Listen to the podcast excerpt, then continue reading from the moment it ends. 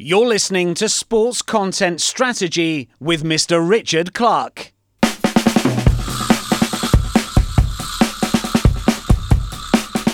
There are hardcore non-league fans who see this as quote-unquote killing football. We're not. I think sometimes football fans think in a cynical way, but I can say right now there's no cynicism to what we're doing. It is one guy and his mates being able to live out a dream.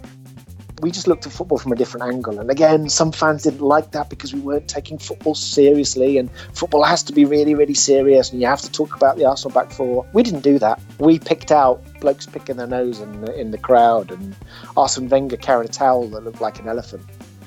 I think there's too much snobbery towards only supporting the team your granddad supported or where you were born and having to go to away games on a Tuesday night. From my perspective, you're valid as a Manchester United fan if you love the team, whether you're from Salford or Singapore. And that was the genesis of Devils. Hi there. Welcome to Sports Content Strategy. This is the podcast formerly known as Sport Digital and Social. Yes, I've had a little bit of a rebrand. There's a new name. There's a new badge, and there will be a new website in the future. I won't bore you now with the reasons for the change. I've written a little piece on my website, mrrichardclark.com. Go there if you're interested. Anyway, my first guest on the new version of the podcast is Neil Smythe. He's had a very interesting career in sports content. His credits include Copper90, Full-Time Devils. He's just started a new job with Hashtag United as they become a fully fledged non-league club. But he's probably best known as a producer and on-screen talent for the groundbreaking Soccer AM. Here's Neil to introduce himself and the reasons why he's famous. I am Neil Smythe. I don't really know what I do as a job, but my current job title is Operations Director of Hashtag United. But as we'll go on to find out, I'm a content guy first and foremost. I suppose if you had a long memory, you would recognise me for wearing various strange outfits on Soccer AM over 10 years ago now. Neil, thanks for speaking to me. Hashtag United, why have you made this particular move? And tell us about the major move that Hashtag itself has made in the last couple of months or so. OK, so why have I made the move? Well, I knew Spencer years ago at Copper90. He was my social media manager back then. And I guess that's a lesson to all of us to be nice to your staff, because you never know when the tables are going to be turned. So Spence gave me a call a few weeks ago and said, look, we are stepping up things at Hashtag United. We're moving into a new chapter and we need a different type of person to take us forward, because they'd just outgrown it. There was so much going on and poor old Spencer can't concentrate on his own content. So he said, how do you fancy coming in and running a content team and also running a football club? And I said, yeah, when can I start? I've always tried to expand my horizons and add new strings to my bow. And yes, I'm now involved in content, but I'll also be involved in esports, which haven't been done before. That's exciting. And we're building a football club. And that's amazing. And the job I was doing at Formula E, I was loving. But being honest with you, and I was honest with them, the travel was taking its toll. I travelled all over the world the last year or so, but it was taking its toll on its family. So, yeah, Hashtag United. It is an incredible step for them, a sort of potted history for you. Spencer's been making content for 5 years or so. We know that.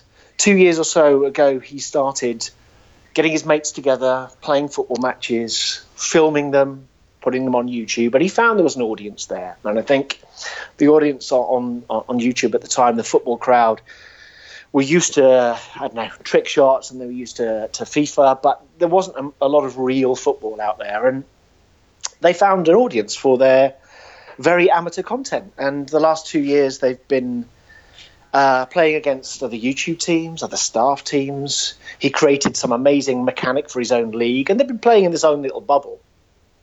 But Spencer always thinks several steps ahead, and he always had this idea or this dream of reaching the non-league pyramid, and this summer that dream's become a reality.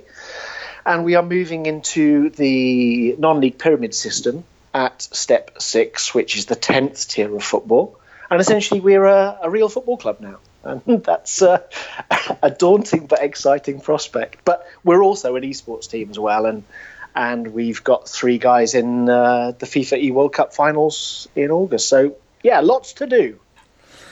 you're head of operations, that's your job title. Now, I've worked at football clubs, and normally that's about making sure that everything is set up for training and they've got enough equipment and all the ancillary staff, the background staff are ready, maybe involved in scouting and stuff. What's your role? Because presumably it's going to be very different. Yeah, it is. And I have to say, Spencer said to me, what do you want your job title to be? And I honestly didn't know. And you'll know this as well as I do. You wear so many hats, even in just the content team. You wear so many hats nowadays. I didn't know what to call myself the last few years. A head of content, a senior producer. I don't know. Now, as far as I'm concerned, I'm head of content, but I'm also running the football club operations, anything that's not the footballing side of it. So I don't really think there's a similar role in pro football. I've got one foot in the football operations camp and one foot firmly in the content camp. So if you can come up with a better job title for me, I'm more than happy to change it. I'll have a think about it. I know a few people have called you quite a few things over the years. But that's true. No, but obviously Hashtag United, we've all seen it. There's cameras everywhere. They tell a good story, fantastic story. It's not been high-level football. It's been friendly Sunday league kind of football in terms of its standard. How seriously are you taking it? Are you looking to go, is this a vision to go up the league, to go up the pyramids? Well, if you see our launch video, yeah, I did. Yeah, he was very serious about it. obviously, we are very bullish about the fact that we could 10 years to the Premier League, wasn't it? Yeah, 10 years to the Premier League or the Champions League. Well, listen, I'm an Oxford United fan, as well as being a hashtag. I'm an Oxford United fan. I know it's not that easy. I've been in football 20 years. I know we're not going to reach the Premier League in 10 years, so we can put that to bed straight away. What are our initial aims? Spencer's been very clear. He wants us to create a sustainable football club. Now, that perhaps isn't the most interesting headline, but that's a fact.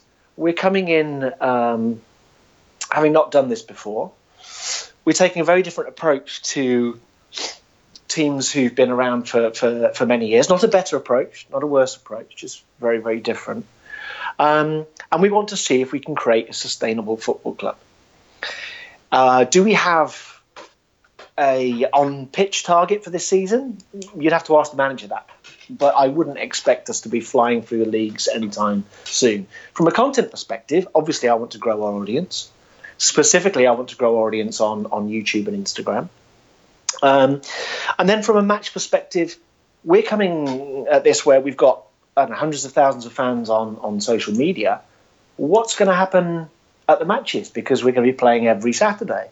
So I have a target in terms of the actual live attendance we'll be getting at a game. And we're not going to get this right from game one.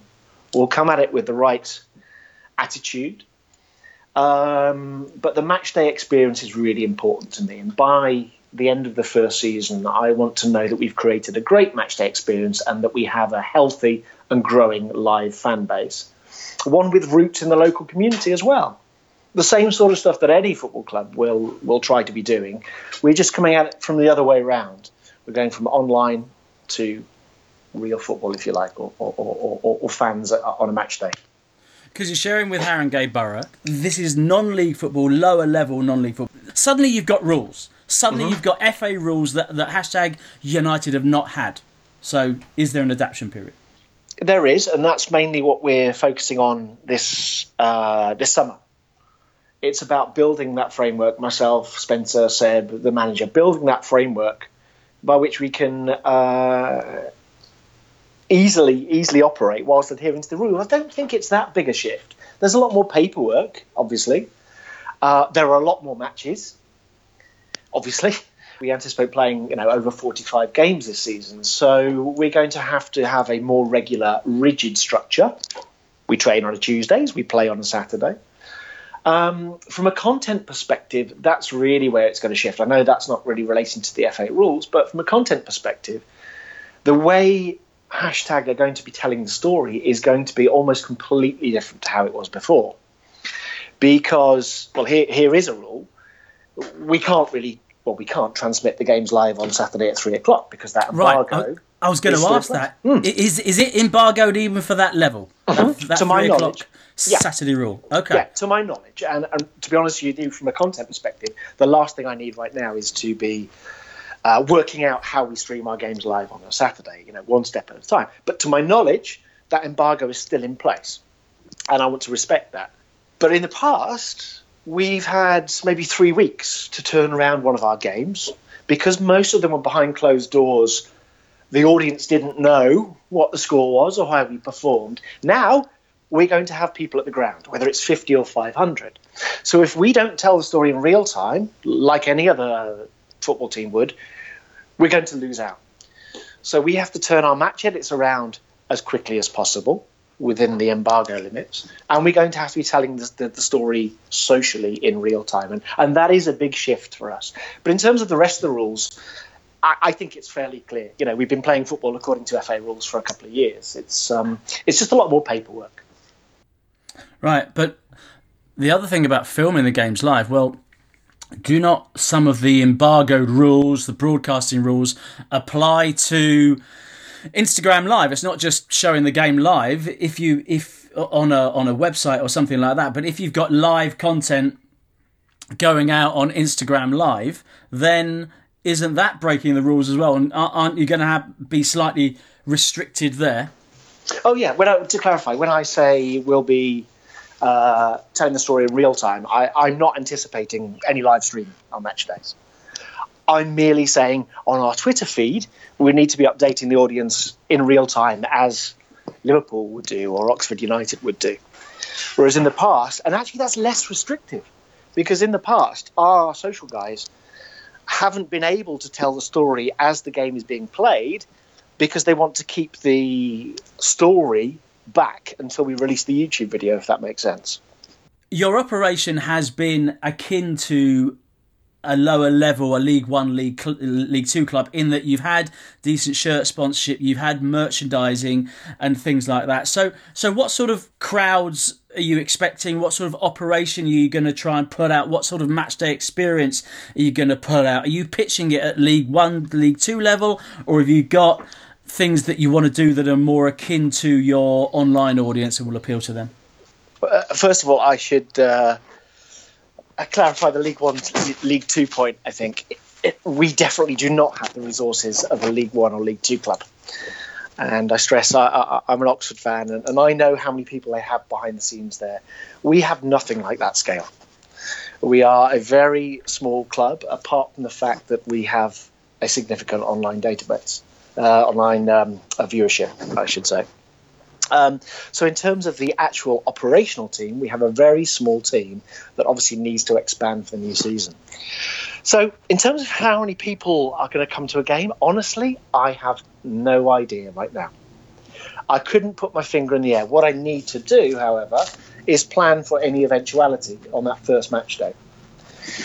We will be putting out ticket details shortly. We will be looking at season tickets. So we're going to have some vague indication before match one. But I couldn't tell you right now whether 100 or 1,000 people will turn up. I just need to make arrangements for the larger figure.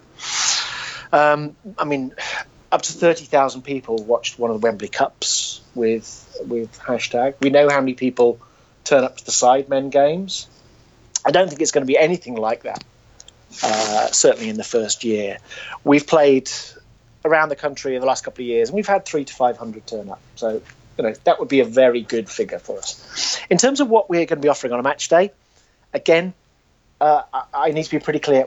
We will start small.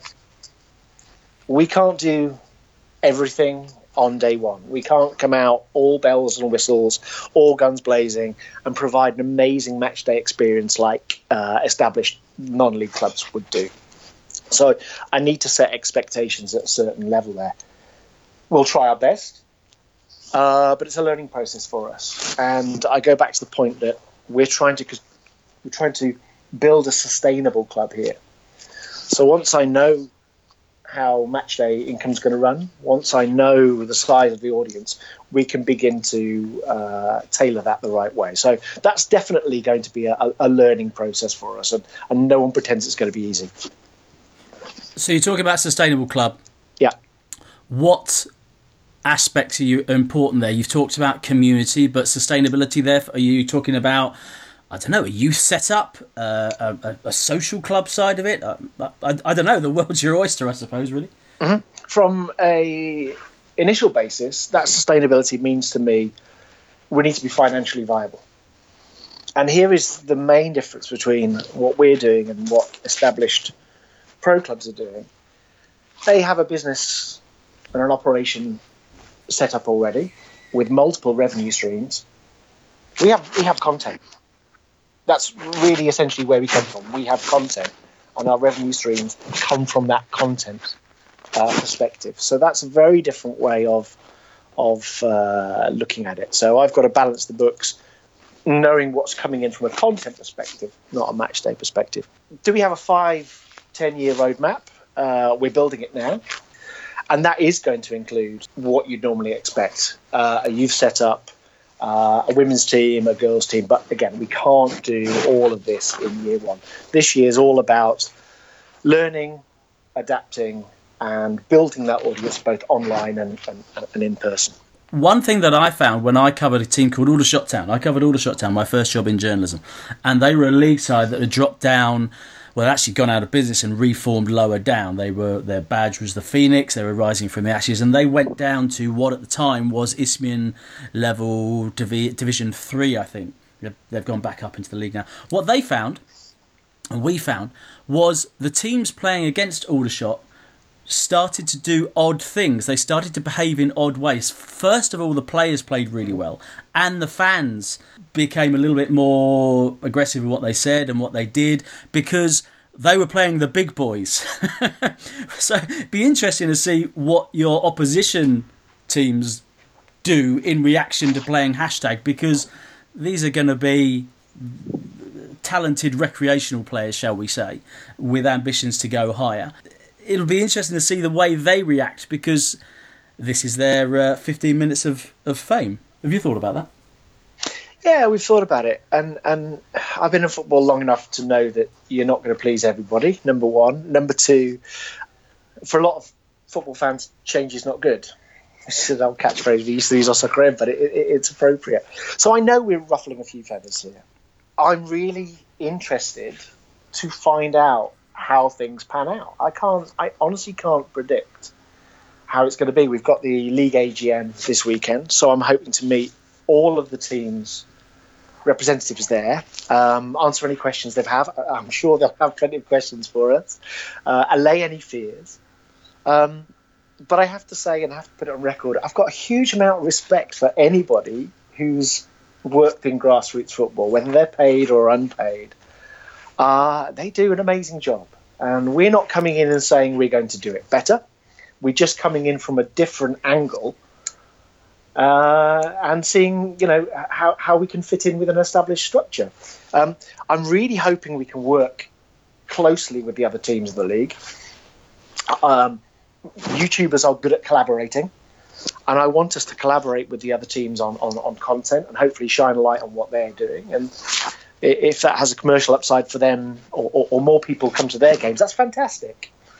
So we're going in with the right attitude, I think. But how other people are going to react, I don't know. I honestly don't know. And it'll be really exciting to see. So you don't know how the clubs have reacted, but what about the fans online, your reaction, the sentiment back from them? Really interesting. Again, not really a shock to me, having done this for a while. I've been in several situations in the past where I've picked up flack. Differences between platforms, I think, and this will come as no shock to you. Our audience on YouTube are 99.9% positive. This is amazing, Spencer. And the work, I have to say, the work they've done over the last 2 years on the channel has been amazing. I've just stepped in at the last month. 99% of people are saying, you've done an amazing job, you deserve this break, good on you for having the dream. And that's essentially what it is. It's Spencer's dream that he's living out. The reaction on Twitter was different, to say the least. I think part of the problem there was initially we were placed in a league that we weren't expecting, and that resulted in perception that we'd relegated the team, and that obviously wasn't the case. The league we're in now is a newly formed league, so nobody's been relegated to make way for us. So I think the reaction since that new league was announced has been more positive. But again, I know there are hardcore non-league fans who see this as quote-unquote killing football. We're not. I think there's an element of unknown there. And I think sometimes football fans think in a cynical way. But I can say right now, there's no cynicism to what we're doing. It is one guy and his mates being able to live out a dream. And I'm hoping we can persuade some of the doubters that we're trying to do things the right way. Oh, believe you me, even when Aldershot came in, and as I say, they were an established club that had been going 100 years or so, there was criticism about them going in at Isthmian Division 3 because they'd taken someone else's place, supposedly, blah, blah, blah. That's always going to exist unless you go at the absolute bottom. It's always going to exist. Yeah, and we... and we are one step above the bottom. And that has attracted some attention. That's obviously the FA's decision. My take on that is the ground regulations are different at Step 6 to Step 7, to my knowledge. And I think it was felt that if we did attract a more sizable crowd, a Step 6 ground would be more applicable. But that was out of our hands. And look, if we're not good enough from a football perspective, in a year's time, we will be in Step 7. I was going to say... Are you doing anything different as a team now? Because presumably the standard's going to be a little bit high. I don't know, but is the standard going to be a little bit higher? Yes. I mean, bear in mind, over the last 2 years, they've played football club staff teams, a bunch of comedians, great YouTube teams, and they have also played semi-pro teams. In fact, the last game that went live was against Newquay AFC, who are in the same step, and we lost that in the last minute. So if that's any sort of a guide, we're not a million miles away from competing, but as I said before, we don't know the strength of this league because it's a new league. Nobody can really anticipate the strength. What are we doing differently? Well, we are training once a week, which wasn't the case before. It was a more ad hoc basis. We have brought in a manager who has managed several steps above where we are now. So he's been there, done that, seen it. He knows what he's doing.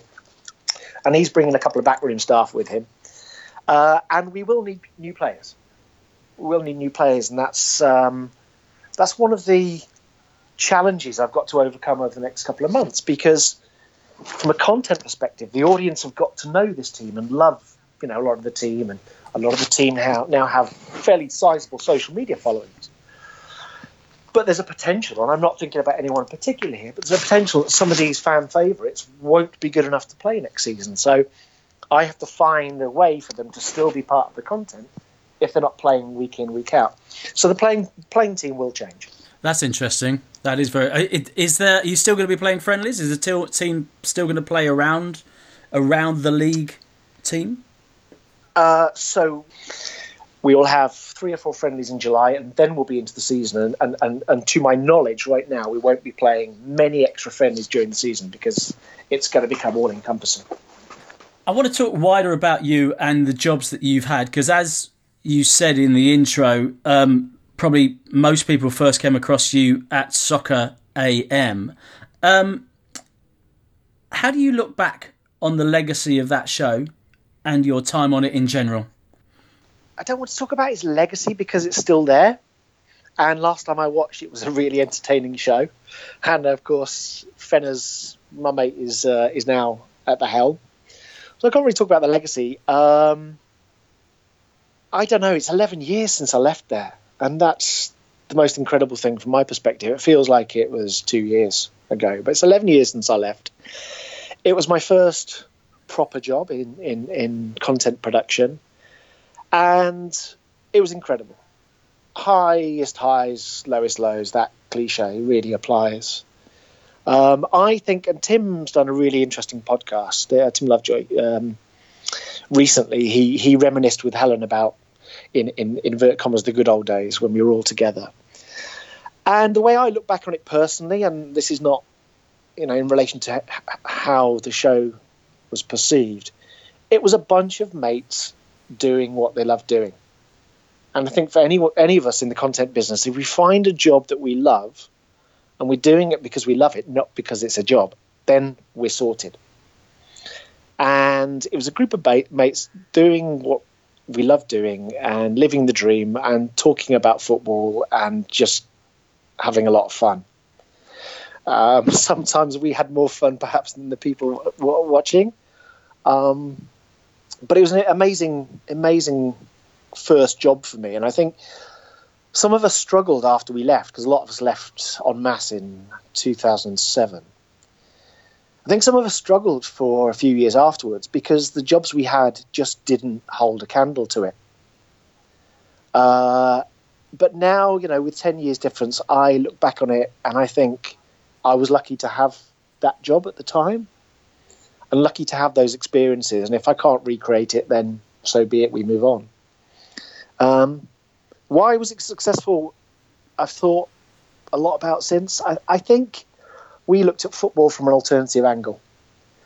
And you might not have always found our silly humour funny. That's fine. But we just looked at football from a different angle. And again, some fans didn't like that because we weren't taking football seriously. And football has to be really, really serious. And you have to talk about the Arsenal back four. We didn't do that. We picked out blokes picking their nose in the crowd. And Arsene Wenger carried a towel that looked like an elephant. So, yeah, amazing, lucky times. And to be honest, I was lucky to get that job in the first place.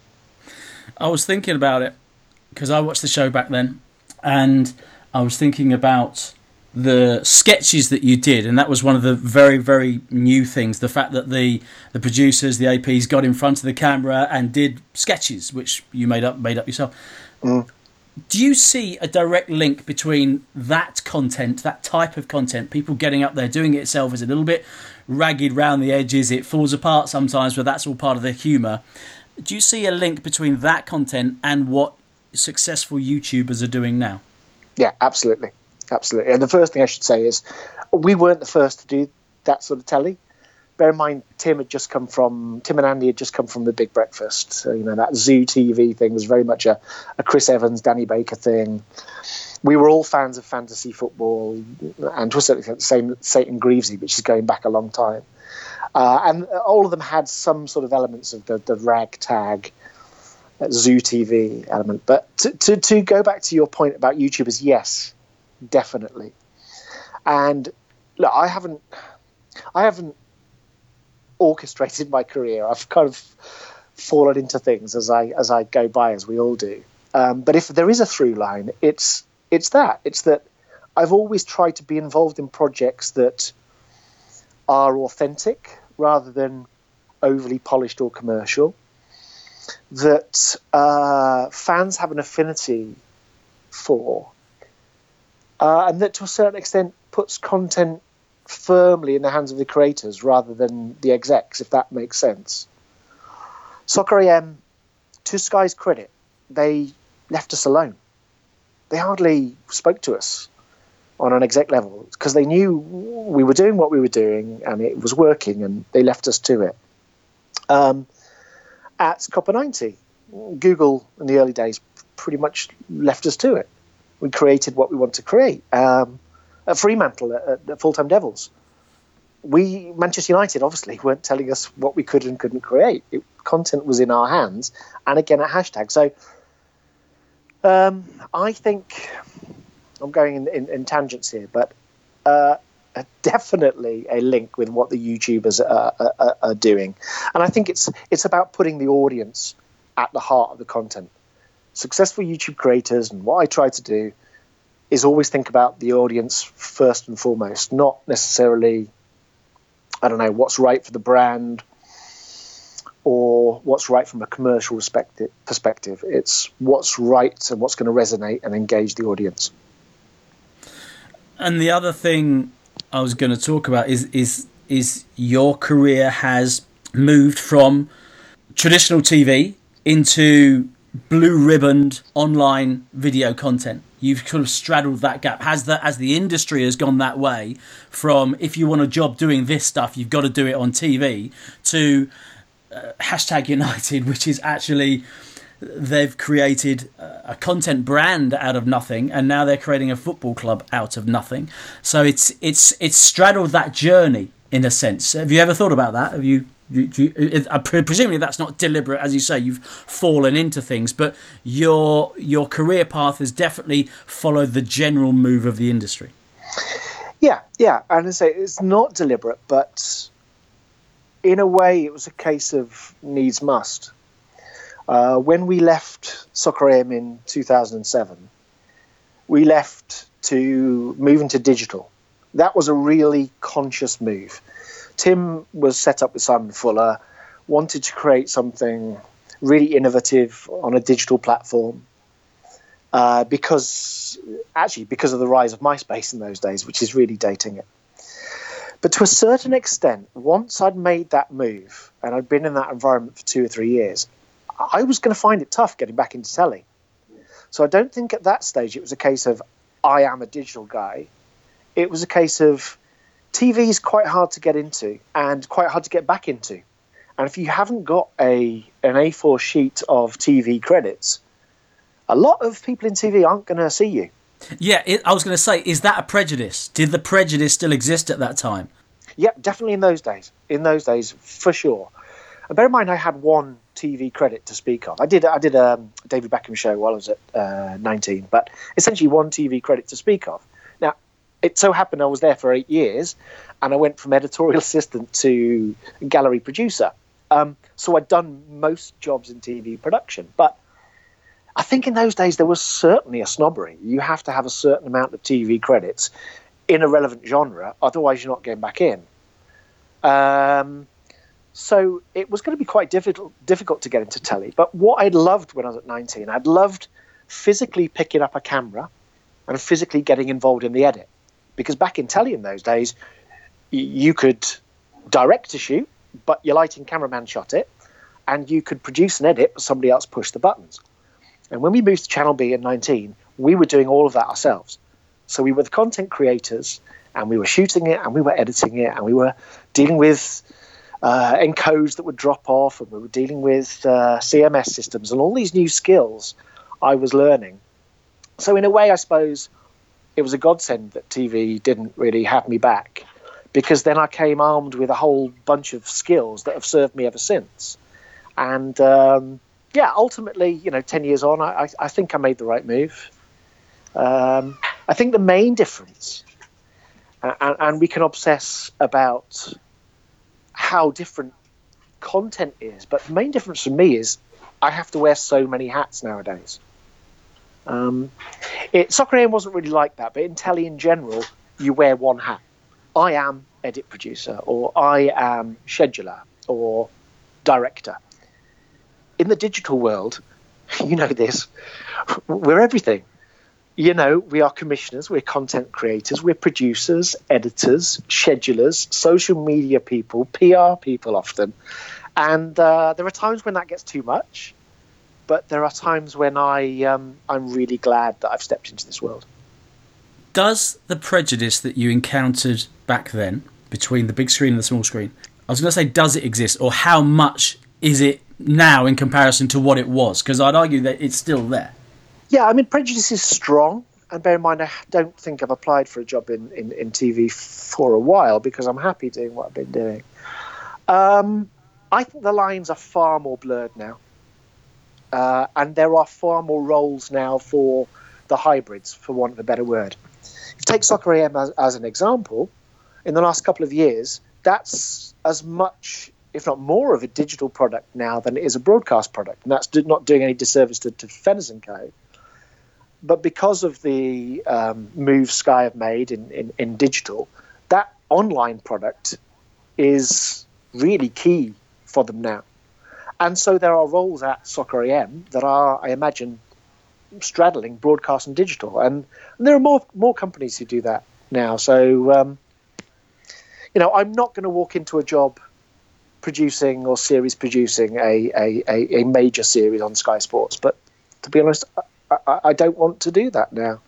I think there are far more opportunities at this end of the scale. I was going to talk about Copper because I think that was your next stop, albeit a small one. What stage were Copper at that time? And also your thoughts on where they've got to, because they seem to have totally blossomed, and what they're doing at the World Cup, for example, is so interesting. Snapchat shows, all that kind of stuff that they're doing. So where were Copper90 when you were with them? Well, from my perspective, first of all, there was Channel B, which was a couple of years, and I think we tried to do something really innovative there, but we missed the boat. Sorry, which was what? So Channel B was Tim and Simon Fuller's digital project, and essentially our idea was to create, in inverted commas, broadcast quality content on a digital platform. Which I say that now, and it sounds like nonsense. But back in those days, YouTube existed, but nobody over here had heard of it. So we were creating sketches, we were going to live gigs, we were creating daily magazine shows, football interviews, all manner of content before essentially YouTube existed. We spent a lot of money on a bespoke platform and no money on marketing. And these were the early days of digital, where everyone thought, create the content and people will come. Anyway. Yeah, I heard that story quite a few times with football clubs. We'll create our own platform. It'll be great. Well, yeah, exactly. And it was a massive learning curve for us. And some of our content is still floating around Facebook now with tens of millions of views. I would advise anybody to look up Sheephead's late night phone calls. Not safe for work, I have to say, but please check them out because they were very, very funny. Very proud of that. Anyway. Copper was your question. I came in at Copper essentially to deliver the launch. So Big Balls had got the commission from Google, and they needed somebody who was versed in football content because they weren't. They were action sports guys. They wanted someone who'd versed in football content to get the channel up and running. So I was in the early days. I brought in the team. I developed or co-developed some of the initial strands and the strategy, and I was there for the first 6 months. Interesting times, and yeah, I have a lot of respect for what they've done since, and I suppose what I'm doing now is a direct result of being there, because as I said before, Spence worked with me. I remember talking about a hashtag United back then. Certainly a couple of things he's done since we talked about in those early days. It's amazing to essentially go full circle and be back working with him again. The next move was Fremantle, and that's interesting because yet again you've had so many touch points in terms of football content. You've got Soccer AM, of course. You've got hashtag. You've got Copper90, and this was fan channels, football fan channels, and your one in particular was Full-Time Devils, the Man U one. So were you involved at the start of that, or what was your role there? Yeah, so I was in it essentially day one. The genesis of that was the head of digital content, the ex-head of digital content at Fremantle, Pete Cassidy, had a remit to test and to try new ideas in the digital space. He was a Manchester United fan.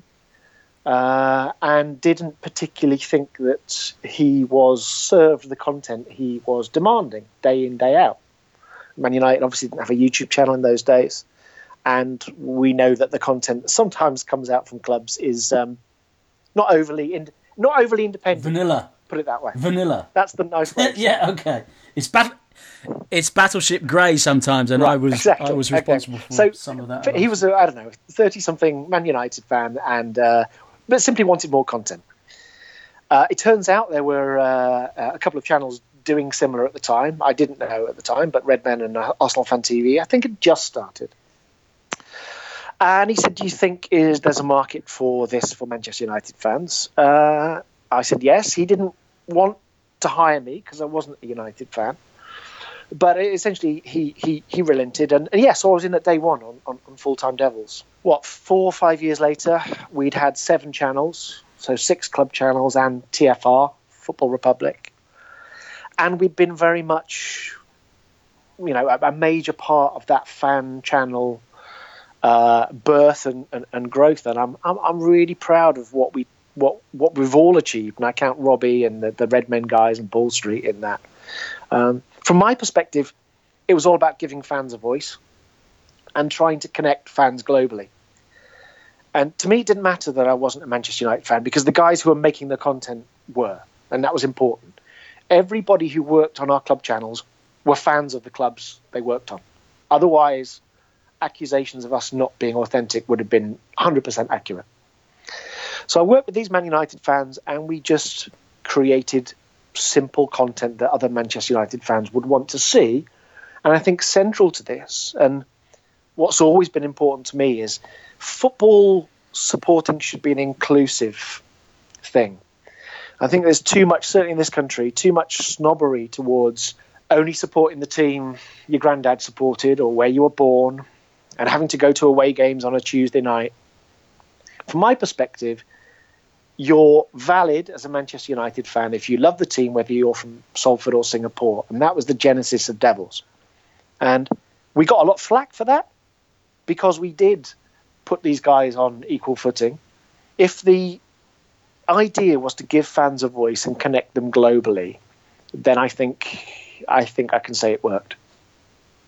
Just getting back to Hashtag United, you talked about the fact that Man U fans for Full-Time Devils, it didn't matter whether they're Salford or Singapore. Well, Hashtag United, you talked about community, and of course, there is no community apart from the one online, because football clubs, yeah. I think all of the 92 football clubs, with the exception of Arsenal, have a geographical reference within their name. It's normally all about geography, right? Man United fans get stick because their fans, they're so big globally that they've broken that particular concern. And of course, Hashtag never had it in the first place. So it's interesting that people talk about loyalty and community, and it's often based around geography, when really it's the world's going a different way, and clubs have looked for overseas fans, and Hashtag have built what you would argue would be a deep loyalty, a loyalty that a lot of clubs, Premier League clubs, would like, because people are spending their Hashtag fans are spending their money on merchandise and things. They've built up a loyalty that Premier League clubs want, but they've done it without any without any home. It's just an interesting point. Yeah, no, exactly. I would 100% agree with you that Hashtag have built a hugely loyal, engaged audience. And you're right. That's what everybody else is aspiring to do. And some clubs are getting it better than others. But I think in a way, it's partly because of the freedom we give you. You know, we're free from heritage. We're free from geographical ties. You know, wherever you are around the world. And I have to say, our fan base is predominantly UK. When I came to the channel, I was really surprised at the demographic, actually. It is predominantly a British-based audience. I am a bit surprised by that, actually. It is. I think, from a content perspective, it's probably because our content is still pretty audio reliant. You can watch the games, but to buy into the personalities, you need to understand what we're saying. Anyway, that aside, I think it's because we're free from those chains. And wherever you are, essentially around the world, you want to see these players as personalities that you buy into and that you have an affinity with. Is it because fans have more affinity with players who are closer to the standard than they are? I don't know, but none of this is to do down clubs with a heritage. That's fantastic, and you know, one of the reasons I support Oxford is because I've been supporting them for 30 odd years, and that is not going to change. But at Hashtag, we are openly going to be saying, we'll be your second team. You know, we're not competing with Manchester United. We're not competing with Oxford United. But go and watch Oxford on a match day. Come home, watch Hashtag content. That's what I'd love people to do. Just getting back to the fan channels, and I know that you were involved with Full-Time Devils more than any other. But what's your take on why Arsenal Fan TV has stolen a march on clubs like Manchester United and clubs like Liverpool, who started fan channels at the same time? They've had their ups and downs as well, issues with the managers and support and things like that. But Arsenal Fan TV has stolen a march on the others I think in terms of audience, but certainly in terms of public perception, as the most successful. Why has that happened, in your opinion? Well, it's quite a complex one. So going back to when I was at United, the first boss, Peter, said, why are we going to film fans after a game? Why are we bothering to do that? And this was in the early days, I have to say. And I said, because I've seen what happens when Sky Sports do vox pops outside the ground. Fans want to be heard. And if we put a camera outside the ground, fans will have their say, good or bad. And so that's why we started doing it. And obviously, in that first year, we had Andy Tate, who exploded. And that's a completely different conversation. I could take 20 minutes explaining that. But that was a real lesson to me. Andy Tate's rant exploded socially, and we learned a lot from it. What I learned personally as a producer, and what I told the rest of the channels, is we always needed a filter in place. We knew there'd be people coming to games almost with pre-prepared statements or rants that would undoubtedly fly socially, but perhaps wouldn't put the channel in the best light. Now, me as producer, that was the call I made. And I know over the years we rejected several fan cams for various reasons, because we could see people wanting to get famous, for one better word. And to me, authenticity was the key, especially because we were getting flack for being Fremantle. You know, Fremantle were the pros. We were paying staff to produce the content, and apparently that meant we couldn't be authentic, which was nonsense. But anyway, what I'm saying here is I had filters in place. Arsenal, to get to your point, and I don't want to do down what Robbie's done here and what the guys have done. They've simply gone down a different route of going for the biggest personalities and nurturing those personalities and growing those personalities and putting more and more and more emphasis on specific individuals. As a producer, I simply wanted to do things in a different way. I wanted to give a more rounded perspective, and I didn't want to be hugely reliant on fan cams. The other thing is, I think Arsenal fans in general are more passionate and vocal on social media. It's become a joke that whenever there's a poll, you know, Arsenal fans will you know, essentially rig or win that poll. So I think Arsenal fan base is more vociferous on social media. And I think Robbie and the guys, Robbie found some amazing personalities and knew how to nurture them. Now, whether I as a producer think sometimes they overstep the mark or is one for a different conversation, but he has done amazingly well. How do fan channels need to evolve? Because you talked about the issue of fans almost scripting what they say and preparing what they say, losing the authenticity. As they become bigger, they will be accused of losing touch with the fans if they do their own channels and monetize and things like that. That's bound to happen. Also, if it continues to just be rant TV, it's going to lose its impetus, because you can't rant all the time. You have to have light and dark. So how does it have to evolve? Because that's what Hashtag is doing now. It's done one certain thing, and now it's evolving into a different act of the play, as it were. So how, in your opinion, from the outside, how do fan channels have to change their story to keep relevant? Well, first, to your point about rant TV, that was kind of where I was leading in a very circumspect way. You know, I wanted us to create content week in, week out, and the rants would be, you know, one very small element of our content. And I think what has changed is that Arsenal Fan TV have become a byword for and a go-to location when the club loses. Whether that's right or wrong, that has happened. I think the filter I always used to use is, as an Oxford United fan, now I don't think we have a fan channel, would I be happy for this person to be essentially representing my club and my feelings? That's the filter I always used. How are they going to change? I don't know whether they need to. It depends what their aspirations are. I mean, the reasons why I left Fremantle are, again, quite long-winded, But essentially, I felt that we were battling for scale at all costs by the end. And I didn't quite know where this vision would end. I'd anticipated partnerships with clubs. That wasn't happening. I was trying to work on a broadcast concept, but I was too snowed under with simply running the channels. And so I made the decision to move. You need to ask Robbie that question. I think he's done very well. The fact that they've got a TV commission is amazing. I haven't watched the show, I have to say, but I think that's the next step for them.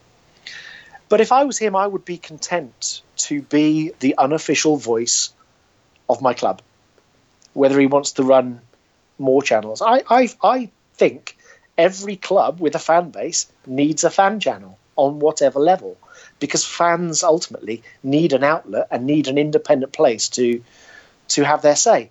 Fanzines did that 20 years ago.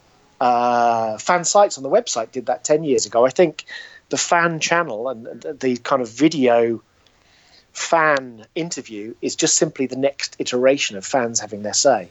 So I don't think it needs to change. I've just written a blog on that. I've just written a blog about programmes, the fact that the EFL have changed what the statute, so football league clubs don't have to produce a programme anymore. And I talked about fanzines, the fact that fanzine content, they became, I didn't think they were a competitive buy to a programme, but they were a complementary buy, and then it moved into blogs, and now it moved into fan channels. Effectively, the content is very similar across fanzines, blogs, and fan channels. It's just the medium that's changed. It's just the technology that's changed. Exactly that. And again, at Manchester United, because they're perceived as the biggest club, we did attract a lot of flack and attention, and yes, from some home fans as well. Forget the Fremantle side of things, because I've explained that. But we were simply giving fans a voice in a different way, and we weren't pushing fanzines out of business. We supported the fanzines as much as we possibly could. It's just the next way and the next wave, and in 5 years' time there'll be another wave, and fans will have their say in a different way, and that's great. And also, to your point about coexisting programs and fanzines, I think and believed at the time that club official channels and unofficial fan channels and absolutely have a place to work together. It's not mutually exclusive. If I'm watching an amazing premium video shot with some of the Arsenal players, does that mean I'll not watch Arsenal Fan TV? No. All these channels can coexist. And my biggest disappointment from my time at Fremantle was that I couldn't get clubs to work with us. I understand why. I understand the reasons. But I think, I thought that by now clubs would perhaps embraced the fan channel world a little bit more than they have done.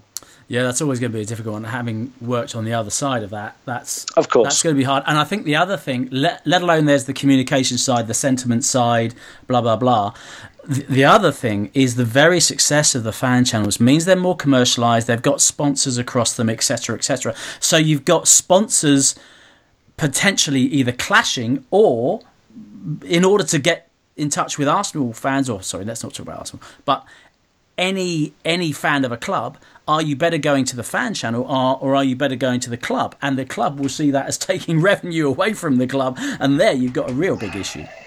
Yeah, and it's a thorny one, and I know obviously where you've come from, but I think there's a way to collaborate without cannibalizing your audience. And I think of a video specifically made, I think a couple of years ago now. Vauxhall were the sponsor, activating, I believe, Liverpool and Redmen. And it was some sort of challenge featuring Liverpool players and Redmen players. Now, I challenge anyone to tell me that putting that video out, and maybe video one on one channel, video two on another channel, how that wasn't an amazing collaboration. It's not going to happen all the time. You can't have rants on official club channels, but there are creative ways to work together. Yeah, I'd agree with that. I'd agree with that. I think there are some, certainly. Just moving on, what makes good content? I know that a lot of content creators listen to this podcast, and the podcast that I've done in which people, industry veterans, I'll call you a veteran, thank you very much. give out tips and their expertise. So what makes good content? What makes good content? Question one. Question two, if you're a young, enthusiastic potential content creator with lots of ideas, what do you have to do to get in the industry? So first of all, what's good content? What makes it? I always struggle with these questions. And I think because I don't really think that way. All right, okay, what makes good content in a sentence for me is content the audience wants to watch and wants to engage in. And that sounds so simplistic, but from my point of view, it's key. If you don't know what your audience wants and don't give your audience what they want on a tone that works for them, with talent that they relate to, and in a form that they're going to be able to consume, then that's not good content. So that's not the most erudite answer you're ever going to have to that. But I can't bottle it. And I've made a lot of terrible content. We all have. Yeah, but what you've said there is very clear. And yes, all right, it's a simplistic answer in a way. However, you do go through. You look at websites now, club websites or other websites.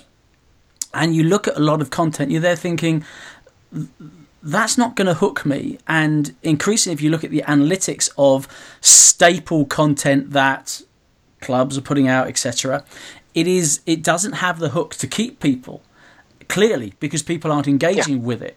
And if you look at, for example, the way the Daily Mail have evolved their product, whatever you think of the Daily Mail, online, they're incredibly successful. And the way they hook you in with big headlines, long headlines, round up bullet points, loads of pictures, it's a lesson in how to do it, an absolute lesson in how to do it.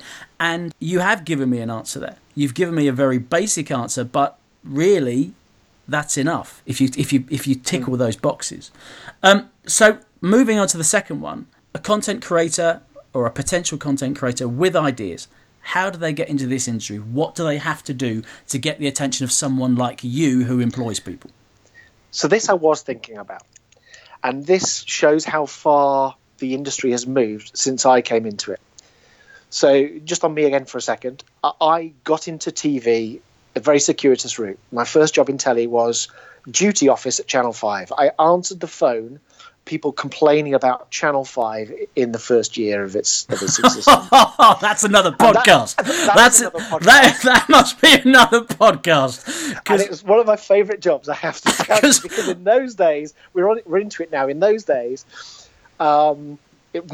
it was trashy TV. It was trashy TV, in my opinion, at that time. It was, what did Dawn Airy call it? It was football something else and a word I can't even say.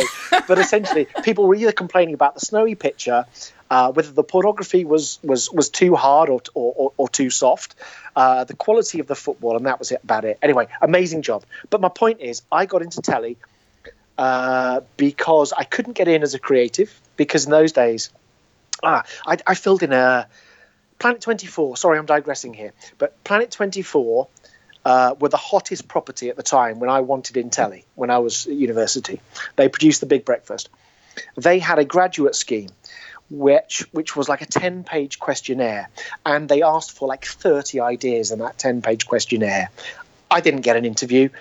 I'm sure some of my ideas got used. Other than that, there were so few opportunities, unless you knew the right person in telly, so few opportunities to get in. And I got lucky. I got in via customer service and then scheduling promos at Sky, sent an email to Mr. Lovejoy and said, I'll work for you for free. And he said, well, come and meet me. And the rest is history, blah, blah, blah. The point is, really hard to get in to telly back then. And there was no digital to speak of. So that was it. Now it is amazing. Anybody, pretty much anybody, will have access to a smartphone and the internet. And that's all you need to become a content creator nowadays. So, to your point, if you're 16 or you're 21 and you want to get into content and you drop me a line, number one, I will always reply to you because I've started, trying to give something back without sounding too highfalutin. I'll always reply and give you what advice I can. Number two, if you can't show me, you can't demonstrate an interest in content creation, then that's kind of it for the conversation. 15 years ago, I couldn't tell Tim that I wanted to get, or I couldn't show Tim that I wanted to get into telly other than what was in my head. Now, show me something you shot on the phone. Show me something you've edited on Windows Movie Maker or whatever. Show me a storyboard for a piece of content. You know, tell me who out there is producing amazing content. If you can't answer those questions, I would challenge you to say you're not interested in the industry. Yes, that makes total sense. I mean, look, I wrote for fanzines because I wanted to get into sports journalism and I knew I had to demonstrate it. And when I've interviewed people for jobs, I'm not really interested in, oh, I've worked for my university online, because everybody's got that. Everybody's done that. You should be doing that. If you're interviewing sports journalists, you should be writing for your university online portal. But if you are hosting a hospital radio Saturday afternoon roundup show on your own, you know, and you've done that off your back, that means much more than anything else. I treat it as you have to prove to me that you want to do this, whether you're paid or not. Yeah, exactly that. And to be honest, I don't pay much attention to people's education nowadays. And I do have a problem when I'm asked, should I go to university or not? And it's not really my position to say. But I want to see a practical example of your interest. Here's one example. I'm meeting a guy today. I might not have anything for him. I'm meeting a guy today who sent an email to us 2 weeks ago saying, I've just graduated, but by the way, I produced this non-leagues club program for 2 years for nothing, and I commentated on that team's games for nothing for 2 years, and I did a bit of their social media. Now, that's amazing. He's 21, 22, and he's done all that so far. It's in your hands. The power is now not in Sky's hands, or not solely in Sky's hands or BBC's hands. If you're a creator, the power is in your hands to do it now. Who's creating the best content out there at the moment in your sphere? Oh, I was hoping you weren't going to ask for that question. I'm not here to ask the easy ones. You can go on someone else's podcast for the easy ones. Okay, so I kind of knew you were going to ask me that question.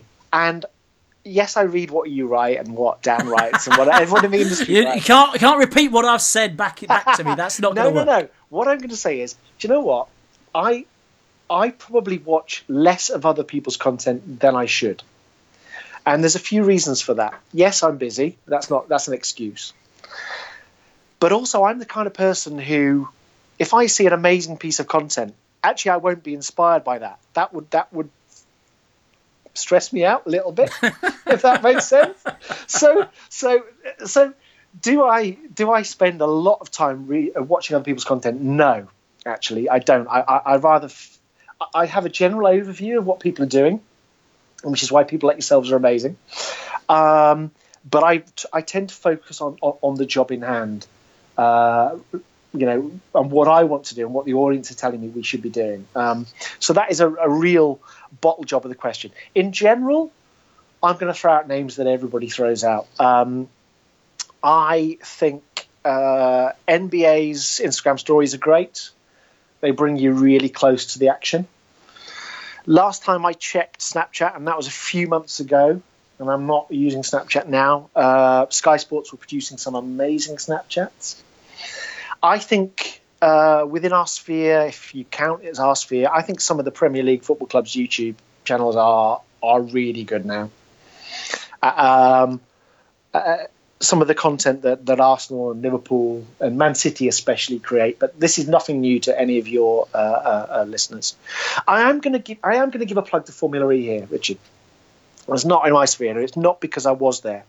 What was so refreshing about working at Formula E, and by the way, I left an absolute fan and advocate for what they're doing, is they are a rights owner who acknowledge that they've got to attract a younger, more diverse, larger audience. And so they're pretty much saying to the content team, go out and create some innovative, edgy content. And there aren't many rights owners who are saying that.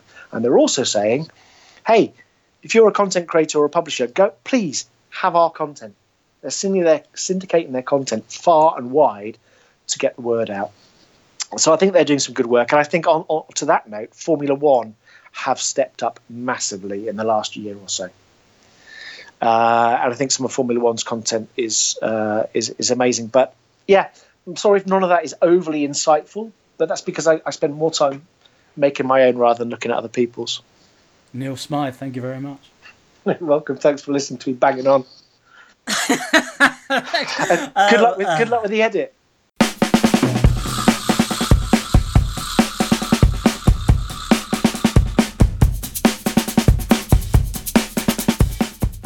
Please follow at Sport Content Strategy on Instagram and Facebook. On Twitter, it's Sports Content SP.